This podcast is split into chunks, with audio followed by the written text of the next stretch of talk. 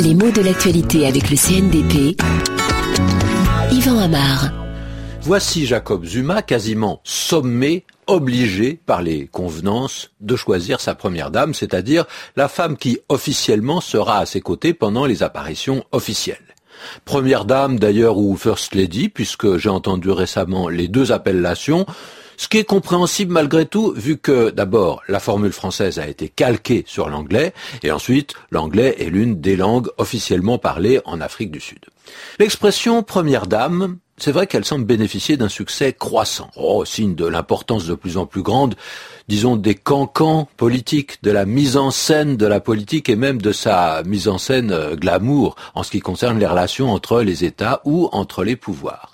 Et naguère, c'était différent. Même quand ces fameuses premières dames étaient incroyablement à la mode. Oh, il, y a, à peine plus d'une génération, au début des années 60, par exemple, la femme de John Kennedy, Jackie Kennedy, était pratiquement la femme la plus à la mode de la Terre. Eh bien, on l'a rarement qualifiée de First Lady, et en tout cas, on n'a jamais dit en France que c'était la première dame. L'expression tout simplement n'était pas en usage, elle est beaucoup plus récente que ça. Et son succès, l'adhésion qu'elle suscite, rendent sensible le poids d'une idéologie encore très pesante. Parce que si l'on peut parler de première dame, c'est nécessairement qu'il y a un certain nombre de conditions réunies. Symétriquement, il faut qu'il y ait un premier homme, c'est-à-dire un président, marié, hétérosexuel, monogame, en tout cas officiellement, et homme. Alors, n'exagérons pas, on sait que les exceptions sont de plus en plus fréquentes euh, par rapport à ce modèle, même bien sûr en Afrique du Sud.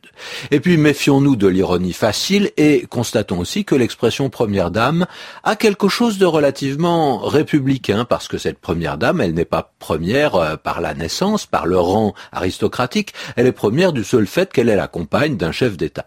Et puis, souvenons-nous aussi que cette formule est là pour remplacer le mot présidente qui, longtemps, désignait la femme du président. Quand on parlait d'une présidente, on n'imaginait pas une seule seconde, pendant des années et des années, qu'une femme pût être un président ou une présidente. C'était l'épouse de. Alors qu'aujourd'hui, le nom présidente s'applique presque uniquement à une présidente en exercice.